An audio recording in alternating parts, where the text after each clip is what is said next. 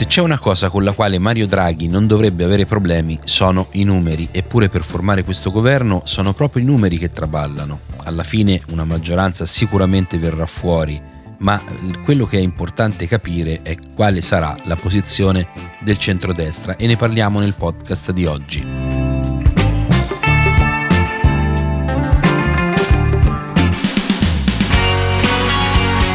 Podcast della politica vista da destra. Un argomento al giorno senza il filtro della banalità e del politicamente corretto.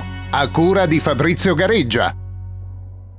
Alla fine Mario Draghi, che è noto per essere il re dei numeri, potrebbe essere senza numeri, anche se alla fine una maggioranza verrà fuori, perché il Partito Democratico e Italia Viva sono già a bordo, mentre il Movimento 5 Stelle, che in questi due anni e mezzo si è fatto andare bene di tutto, dice di non voler sostenere Draghi, ma la paura delle elezioni sicuramente vincerà ogni resistenza.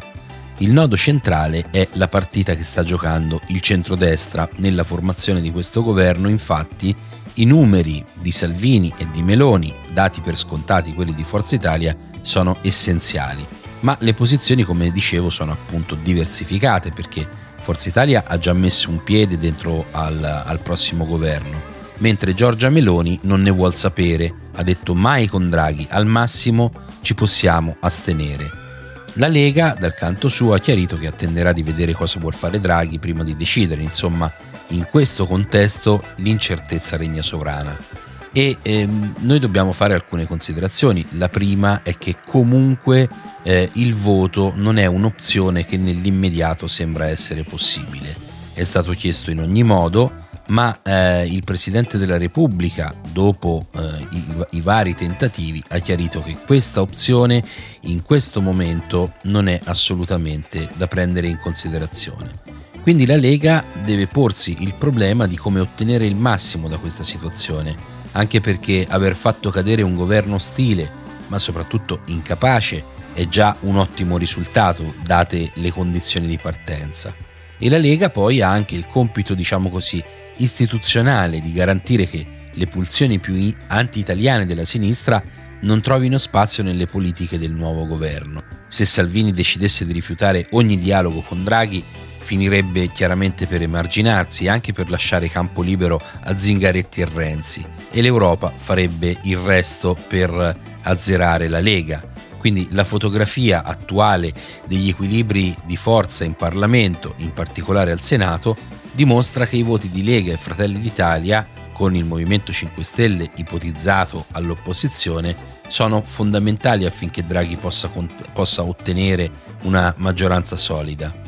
Quindi Salvini oggi può giocare una partita da protagonista può ottenere misure economiche efficaci per far ripartire da un lato l'economia e dall'altro anche per scrollarsi di dosso quell'immagine fasulla di anti-europeista che gli è stata affibbiata dai suoi avversari politici. In questo gioco però ci sono anche evidentemente dei rischi per la Lega. Eh, è un gioco che potrebbe essere molto pericoloso, in primo luogo perché è un percorso che si può fare solo tenendo stretti a sé gli alleati di Fratelli d'Italia, ai quali non bisogna lasciare troppo campo nell'inglobare il malcontento che in questo momento dà fiducia alla Lega. Dall'altro lato però occorre mantenere anche una posizione ferma su tutte le critiche che in questi anni sono state fatte alle politiche europee, eh, le politiche di austerity che hanno danneggiato il nostro paese. Abbiamo spiegato, io l'ho fatto in, in tante occasioni, che eh, l'uscita dall'Europa non è un'opzione credibile, ma al tempo stesso anche il mantenimento di questo asse franco-tedesco è una stortura che ormai è indifendibile, quindi bisogna assolutamente salvaguardare questa linea.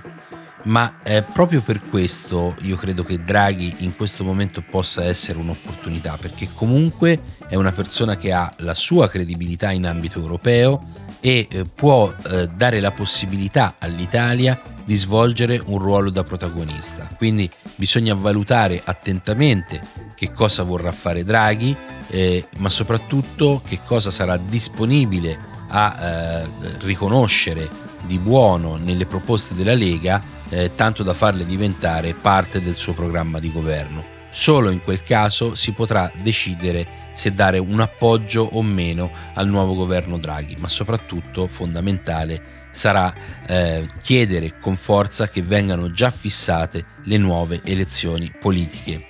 Grazie e a domani.